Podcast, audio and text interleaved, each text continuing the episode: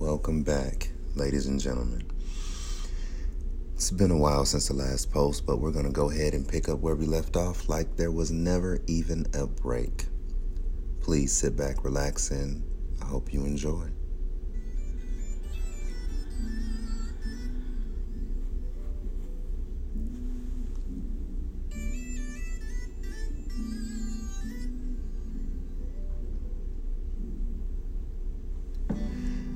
The fantasy lies within the pursuit.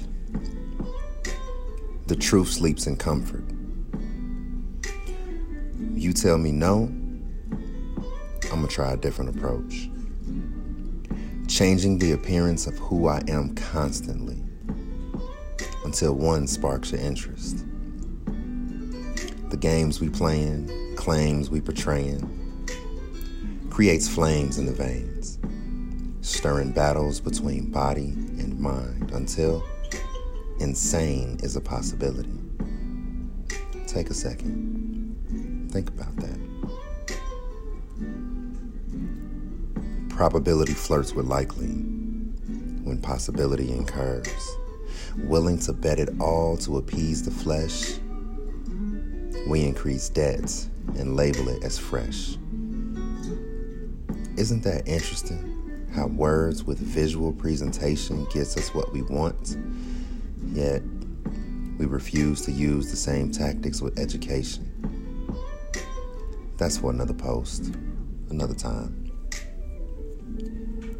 The fantasy fades to shades of complacency, vacancy, even.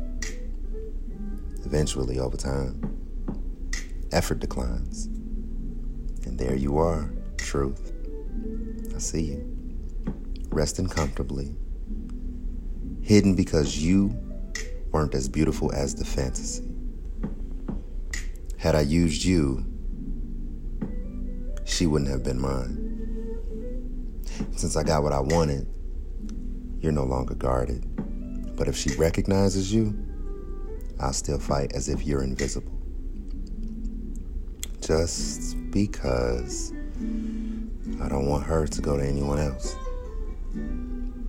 The lesson? Yeah, there's a lesson in this.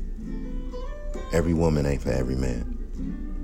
Fellas, quit trying to conquer the most women. Find the one who'll find your truth just as beautiful as your fantasy, regardless of how ugly it is.